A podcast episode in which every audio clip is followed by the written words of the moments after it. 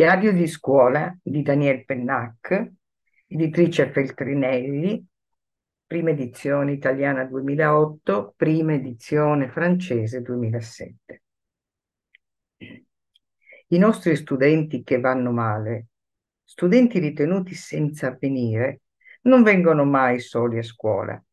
In classe entra una cipolla, svariati strati di magone, paura, preoccupazione, rancore, rabbia, desideri insoddisfatti, rinunce furibonde, accumulati su un substrato di passato disonorevole, di presente minaccioso, di futuro precluso.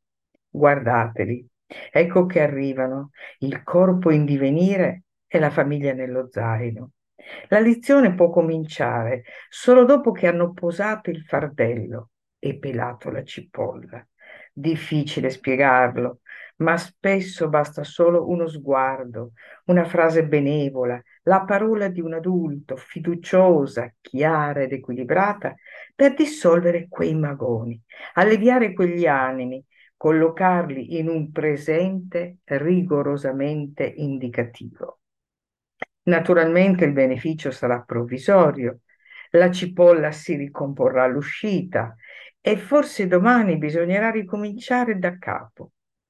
Ma insegnare è proprio questo, ricominciare fino a scomparire come professori. Se non riusciamo a collocare i nostri studenti nell'indicativo presente della nostra lezione, se il nostro sapere e il piacere di servirsene non attecchiscono su quei ragazzini e quelle ragazzine nel senso botanico del termine, la loro esistenza vacillerà sopra vuoti infiniti. Certo, non saremo gli unici a scavare quei cunicoli o a non riuscire a colmarli, ma quelle donne e quegli uomini avranno comunque passato uno o più anni della loro giovinezza seduti di fronte a noi. E non è poco un anno di scuola andato in malora e l'eternità in un barattolo. Ho eseguito una lettura espressivo letteraria.